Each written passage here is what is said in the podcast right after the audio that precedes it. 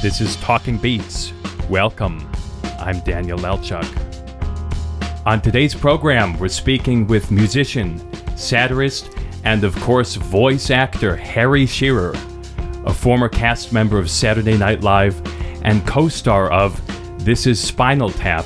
Since 1989, he's been the voice behind more than 10 characters on the legendary television show The Simpsons.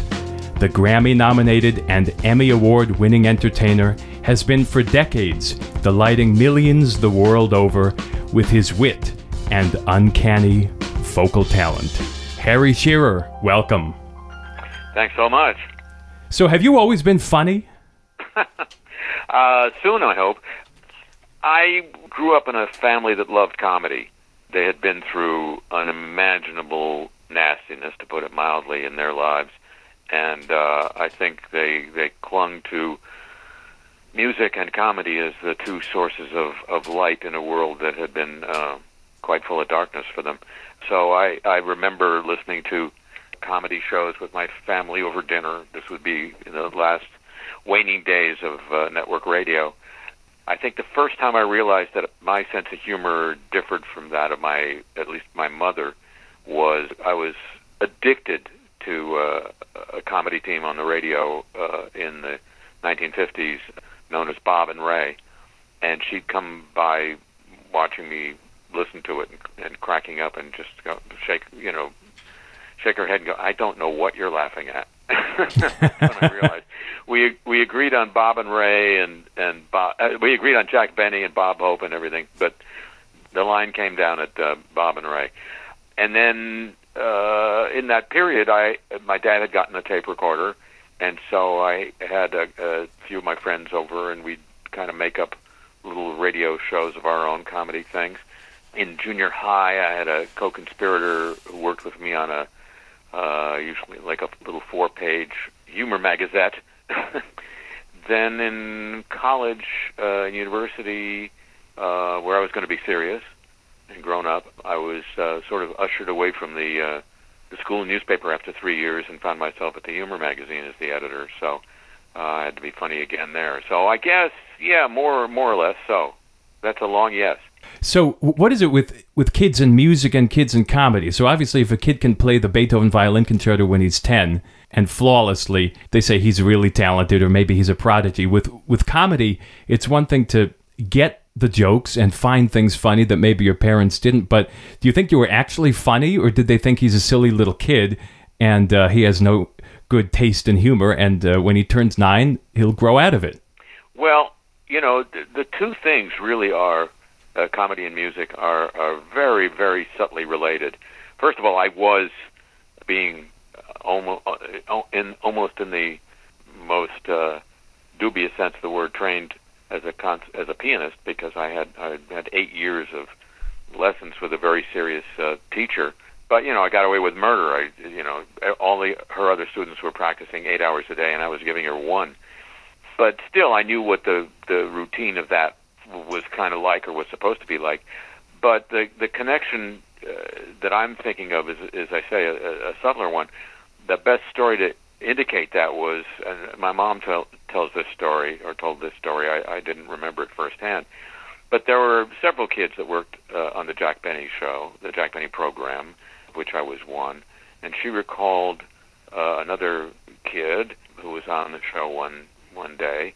It was dress rehearsal. At the end, uh, as she tells it, he said to uh, Jack Benny, "Mr. Benny, can I ask you a question?" And Benny said, "Sure." He said, "When the audience is laughing, how long do I wait before I talk?" And my mom's punchline was, "He never worked for Jack Benny again." so even at a uh, at a tender age, you were supposed to, you know, that's nothing you can learn. Uh, he couldn't say, "Here, here, kid, here's the answer."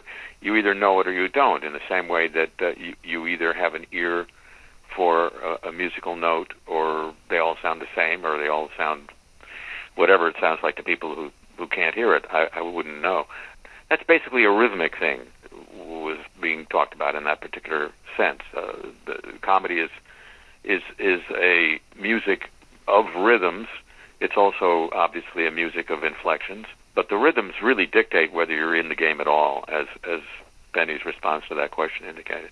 So you mentioned casually being on the Jack Benny show, but it happened that your piano te- teacher, to whom you gave an hour a day instead of eight hours, up and left one day and what became an agent for kids, for talented kids, uh, to go into that was Hollywood. My first piano, that was my first piano teacher. That wasn't the really serious one. The really serious one uh, mar- uh, marked her lineage back to Czerny. But yes, the, the my first piano teacher, uh, I like to think that I encouraged her to give up that that line of work. So it's a And, uh, blessing you didn't she practice. Had a daughter who was uh, an actress at the time, so she was proposing to use her contacts to be a children's agent for other other kids, and she pitched my parents. And for eight months, we didn't hear anything from her, and we thought it was like a family joke. And then one day, she called and had a reading for me at the Jack Benny program, and I went in, and I was a very good reader. Uh, I, I got the job and worked for him for uh, eight years. What was the audition like for a seven-year-old? I mean, you, you went in and literally read like a twenty-year-old would do. Yeah, I mean, there was an office at, at Hollywood and Vine in the Taft building. Uh, a gentleman by the name of Hilliard Marks, who I later learned was uh, Jack Benny's brother-in-law, was running the auditions, and he, they gave me, you know, some pages to read, and I, I read them. Yeah, nothing, nothing, you know, no, no, no lollipops involved. Okay, no lollipops. So you're in acting as a kid now. Your parents want you to have a normal childhood. Uh, fast forward a few years, you go to college, et cetera, et cetera, et cetera. You want to be a politician, still fast forwarding. No, I never wanted to be a politician. I, I thought about working in government, a far more serious uh, occupation, if you ask me, or uh, you know, some maybe something in international relations. I studied Russian for five years because I thought that might be a thing. When did music come back into your life? In a big sense, music never left my life. I stopped taking piano when I went to college because I thought I wouldn't I wouldn't even have an hour a day. As a part of my life, I think my high school years were some of the most intense in terms of my my connection with music. I I was 2 years ahead of my grade. I mean, I was in, in a grade 2 years ahead of my age. So my cohort were not at all anybody that I recognized as peers. They seemed to me like Martians. So, uh, and I had a, I was an only child, and my my uh, dad had died by that point. So it was a, a small world I lived in. So music was a huge part of it. I remember walking around the halls of of my high school or my junior high, probably, humming to myself as I walked from one class to another. Uh, the Nelson Riddle arrangements on the classic uh, Frank Sinatra Capitol records, just hearing them full on in my head.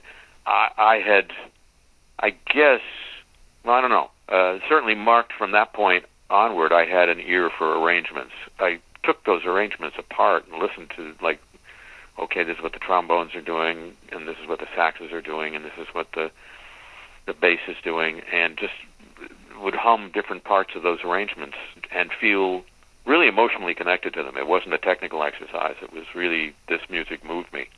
I didn't really pick up an instrument again until I met the woman who was to become my first wife, and she was uh, a musician and a singer. I don't know if she suggested it or it just struck me as an interesting thing to do at that point, but as I say, my mind, my ear had gone, among other places, when I was listening to music, to bass, to like Ray Brown's bass parts and the Nelson Riddle stuff, and and then later to the you know James Jamerson and, and Motown records, and so uh, I got the cheapest imaginable. I think it was a three-quarter size Japanese, probably made out of plywood bass, and got some lessons and took some lessons. My wife, my first wife, was a friend of uh, the bass player in Blood, Sweat, and Tears, and so uh, he gave me a few lessons, and I just set off on my uh, project to learn the rest of it as slowly as humanly possible. So you had a background in piano. You're learning the bass, and you're listening to all kinds of music at that time, or, or what? What were you listening? Yeah, um, I I started my my basis was uh, my father had been trained to be a uh, operatic tenor in Vienna before uh, the unpleasantness. So our house was filled with classical music, and we went to concerts and everything. But uh, my folks also had a, a quite a pop music collection, which I still have. They were on 78s, and I'd plow through those. And then, as I say, I started, you know, listening to the radio and hearing Sinatra and Ella, Mel Torme. I, I was a musical snob. I didn't care at all for the first iterations of, of rock and roll, and then uh, got serial converted by the Beatles. Actually, that that one chord in Hard Day's Night. Oh, they know more than three chords, do they? um, then you know, just totally uh, absorbed uh, that era of rock and roll going forward for you know a number of decades, and then discovered. I didn't discover it. it I I found it for me. It had been there. Uh, Brazilian music and bluegrass. I don't really know how I got into bluegrass, but I did. So just all sorts of different kinds, and and then you know to continue to listen. I had a taste in uh, uh, because I grew up on the West Coast in uh, what was called West Coast jazz, which was based more on arrangements than on uh, solo improvisation. So that was where my ear went anyway. But then you know picked up other kinds of jazz as well. Picked up on other kinds of jazz, you know Coltrane and the Blue Note guys in the '60s, and just kept pursuing each of those strands forward as as life went on. So yeah, I was always exploring music. I mean, I, I have to this day a, a disgustingly huge collection of vinyl and, and pretty now close to that collection of CDs. CDs, what are those? Never heard of them. Yeah. Okay, so talk a little about about satire because I think it's a misunderstood word and it's different than humor and and how is it different being satirical versus just being funny? I think uh, I, I, I can't say where just being funny comes from, but satire, I think, comes from anger. You're just pissed off at the way the world is. It is one way to get back, is to just highlight the absurdity of it. I guess if forced to, have I been forced to? I think, I think the closest I came to writing comedy as opposed to satire was when I was a writer on this obscure, unfairly obscure show in the uh, late 70s called Fernwood Tonight, and I would write with Martin Mull the opening parts of the show, and I, I think that was pretty much comedy. We just would make each other laugh and and write it down. But you know, even even the other even the film stuff, like I mean, Spinal Tap is a satire, and you can call it an affectionate satire, I guess. But and and Mighty Wind is a satire too, of a certain brand of of um, late model folk music so there's a you know there's a kernel there's a there's a there's a a, a grain of sand that makes an oyster grow a pearl. Is that how that works?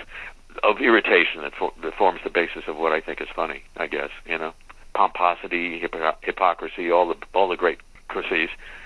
To me, that's what what uh, where I go. That's that's my where I'm thinking what's what should I do this week? What should I write about this week? That's sort of where I go. Is like who's who's driven me crazy. It is the basis of the people I decide to uh, do as characters. You know, people who, for one reason or other, if I've seen them on television, I just go, oh, please. Which have not tended to be actors like most people who can do impressions. Uh, they've tended to be people in or of the news. So, speaking about that, uh, your radio program, which airs every week, is called Le Show, and it's been on since what, 1983? Yeah. And it's a kind of a unique melange of, of actual news. There is some actual news items. There's there's music in it, both original and not, and of course satire. And there's a segment in it for those who haven't heard called "Karzai Talk," where. um, the the kind of ultimate satire because it, it highlights the outrageous length and cost and, and ultimately death toll of the American war in Afghanistan. Mm-hmm. And it's told through these two brothers in a, an abandoned American truck on a base in Kabul. Mm-hmm.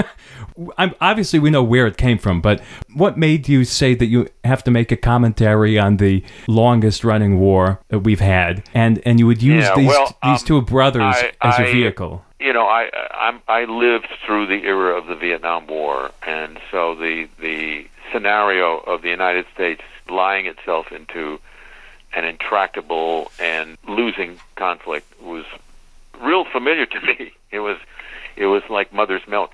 So when it when we start living through it again, I I you know that's when I realized, uh, as I say sometimes, Homo is not sapiens. Uh, we just don't fucking learn. Of course, Iraq uh, occupied my my mind for the the years that that had taken center stage away from Afghanistan because it was even more ghoulish and and because the the lies were more baroquely grand.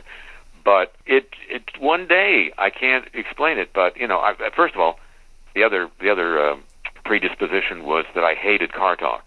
I just despised it. Why? it Why? was- I thought it was the pinnacle of NPR's embrace of amateurism in broadcasting. uh, you know, people who laugh at their own jokes should should not be in comedy. that's just that's a rule I have based on having worked once with Red Skelton. It just seemed, you know, it's just like having your uncle over, but you don't put him on on national radio. And you know, of course, he was beloved at NPR. Uh, they were beloved at NPR. And so one day, and I was the minute it occurred to me, I thought, "What the fuck is wrong with you that it took this long?" The the phrase "Karzai talk" came into mind uh, after President Karzai left office. Uh, what would he be doing now? He'd be doing a, a, a stupid talk show with his brother, and they'd be laughing at each other's jokes. and that was it. So, so when a good wh- when premise. did when was the first episode of, of Karzai Talk? It's or it's a fragment. What are they? Three minutes a piece or something? Four minutes? No, no, they tend to be like about five or six minutes. That tends to be, unless I'm writing like a, a parody commercial or something. A lot of the stuff I write, uh, or a song, uh, a lot of stuff I write tends to be like at about six minutes. Uh, I figure it's time to wrap it up. I don't, I don't think that. I, it just t- turns out to be the way it is. You know, turns out to be. There's, there's about six minutes worth of comedy here. I, I have to confess that when I go to listen to the show, if I'm not in a city where it's being broadcast on the radio and I listen online, the first thing I look for is if there's a Karzai Talk segment. And uh, I, I have to ask you: Have you bought the T-shirt yet? yeah, I have it, but it's shrunk in the wash, so I can't wear it anymore. the thing you do, you know, you know what you do when that that happens. Tell me. You buy another one. Oh, okay. it took a long time to come. I thought it was actually coming from Afghanistan. No, that's just to. Uh, I have no idea why it takes a long time because certainly uh, they aren't churning them out that fast. But yeah, Karzai was a a, uh, a figure that had sort of poked through the general run of foreigners who were involved in American wars because he had a, a, a unique fashion sense. the green robe thing, and he he was a survivor in a uh, place that the, the more you learn about it, the more you realize survival is the only virtue there. So I, I hate to ask this because you probably hate it. The Simpsons. Um, d- do you hate being asked about The Simpsons? I mean, we're 22 minutes No, in I now. don't hate being I don't hate being asked about The Simpsons. I dislike being asked about Saturday Night Live because I talked about it uh, to me ad nauseum. No, I it, my my attitude toward The Simpsons is simply that's a show I work on. I have nothing to do with writing it or the comedic direction of it. So it occupies a a wonderful place in my life. It's made possible all sorts of things that would not be possible otherwise. But it's not my creation. One's creations are always a little little closer to the heart. Are you passionate about the show, or is it is it literally just a, a job? You go in and you read. You know how to do the voices. You know how to No, do I it. mean, I, mean I had always said if I anybody asked and I had to voice this sentiment aloud, but I I felt I never wanted to be on a traditional TV comedy, you know, sitcom, because the idea of playing the same character week after week after week to me was the ultimate soul destroyer. I like doing multiple characters. It's something, you know, whether I'm on screen or not, it's something I do and I do pretty well and it's it keeps me interested.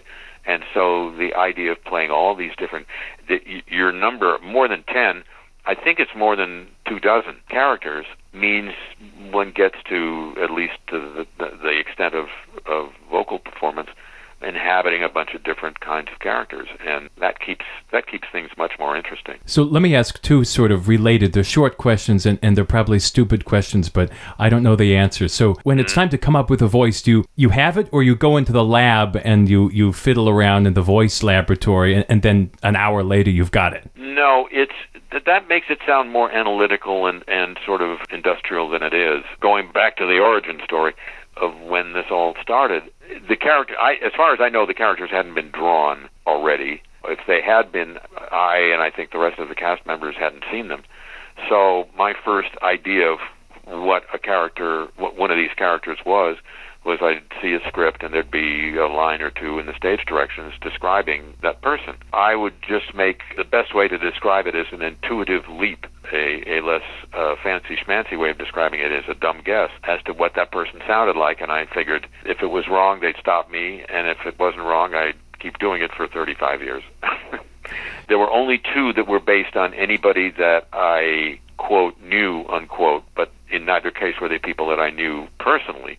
They were people that I knew from the media, but otherwise they were just made up. And in terms of voice acting, what are some of the people who you look towards the past and you said, "Wow, he's amazing"? I mean, I know you were associated with Mel Blanc early on.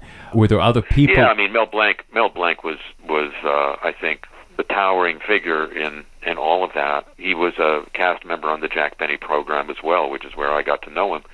There was never, ever, ever, ever a moment when he said, "Hey, kid, here's how you do voices." So that that theory goes away. But his work is just, you know, towering, as I say. He found something just crazily funny about each of the characters that he could do. You know, I, I was in a hotel in New York once. Uh, I've been in hotels in New York more than once, but on this particular occasion, a hotel that plays old films and cartoons in the elevator with the sound off. Uh, no, the sound is on, I think. Anyway, they play these old things in the elevator just to keep you from wanting to kill yourself.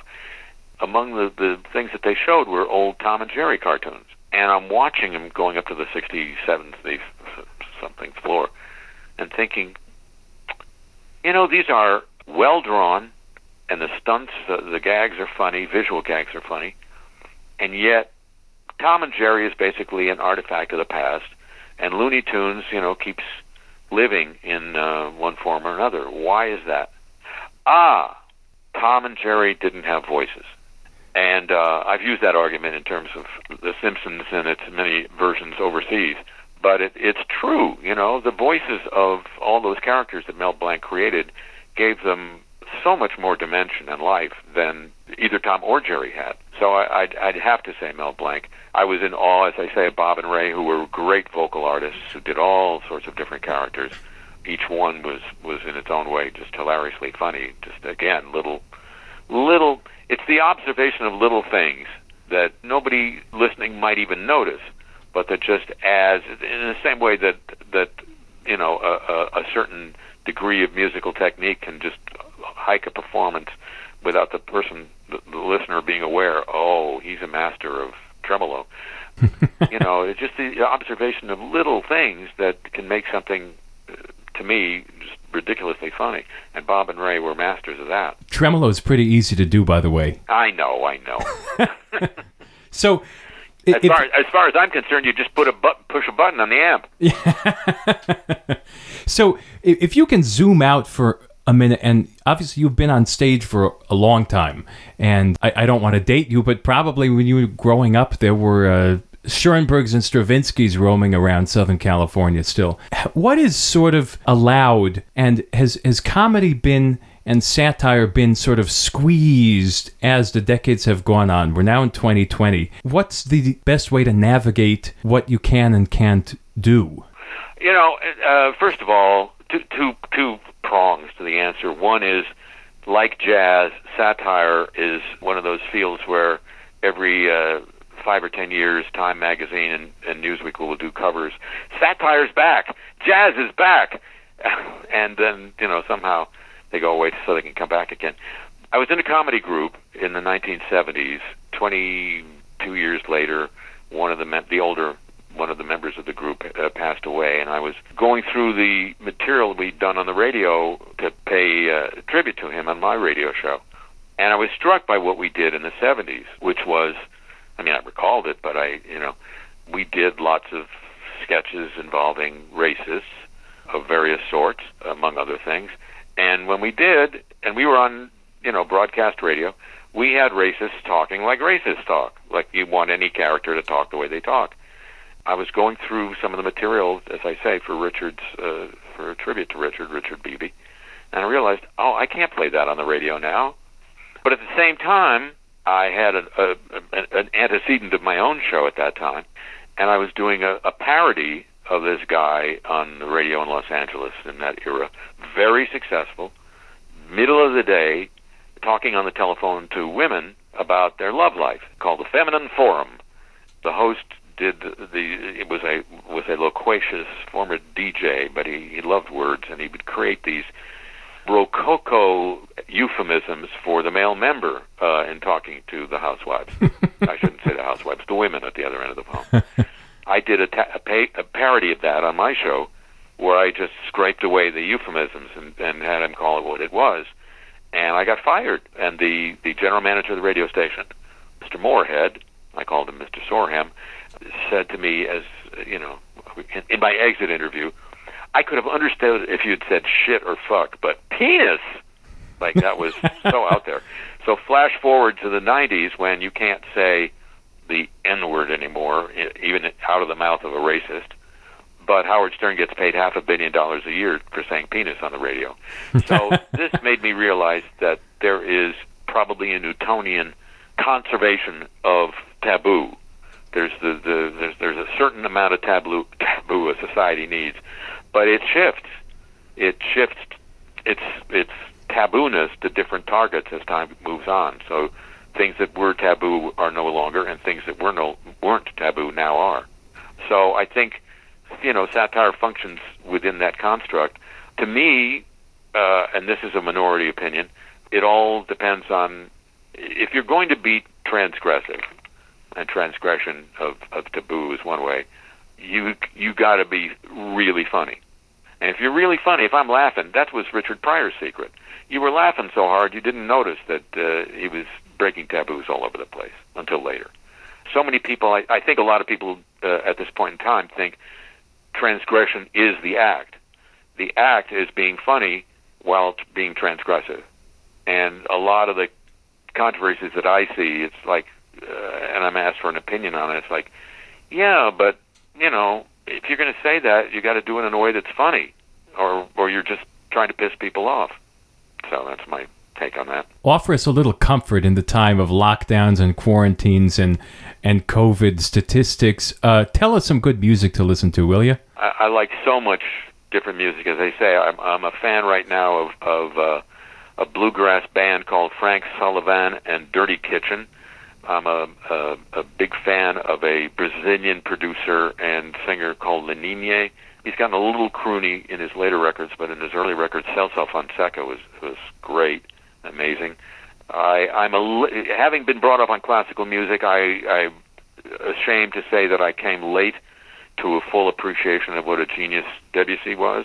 I, I heard in London at a noontime concert series somebody do a, uh, I think it was Debussy's own piano transcription of La Mer, which is, I mean, as amazing as it is as an orchestral piece, it's just mind bending as a as a piano solo piece and similarly came late to uh, Bizet's uh, Symphony in C, which I love more and more as, uh, the more I hear it. That's a I, lovely piece. I, that that's a totally underrated piece, the Symphony in C by Bizet. Especially the, the the fourth movement, but all of it.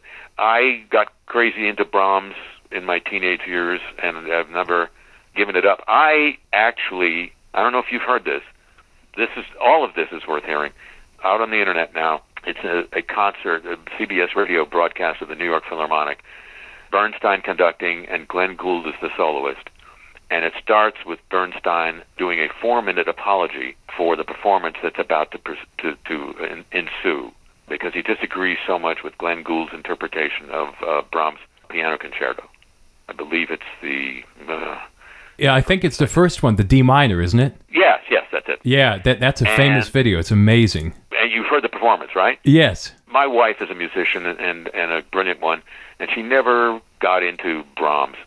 I heard this performance, and I realized what must have ticked her off about the other ones, which is that conductors really emphasize the bombastic side of his stuff, and what in my mind, Glenn Gould was doing with this interpretation was just casting it as a totally romantic piece, just emphasizing the romanticism of it, and it just it's it it blows me away. It's really remarkable. You know, one thing about Brahms, uh, last thing I'll say is there were two famous conductors alive during his lifetime, Hans von Bülow and Arthur Nikisch, and they both did his pieces completely differently.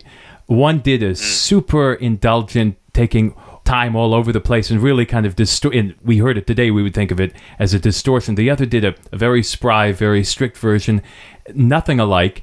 And he loved them both. He absolutely loved them both and, and found that they both had a lot of merit. And he was very flexible from what we know in terms of what he liked as an interpretation. As a composer, you better be ready for that because, you know, unless you're going to conduct all your own works, that's what's going to happen. And then, you know, from the other side of music, still Sinatra on Capitol with Nelson Riddle or Ella with Nelson Riddle and all her, on the, I guess, Verve mainly, are still the, the high watermarks of that era of vocal pop music performance. For rock and roll, I, I can't think of a better band uh, in the last 20 years than than Fountains of Wayne, whose whose co-leader just passed away. Brilliantly funny songs, you know, great great again little surprises little musical surprises little things that don't call attention to themselves but just deepen what the music is doing. Harry shearer thank you so much. Hey thank you. Pleasure. You've been listening to talking beats. The music discussed today is available in a playlist on my spotify or anywhere you get your music. The original music is composed by ronald markham. The producer is doug christian. I'm daniel melchuk See you next time.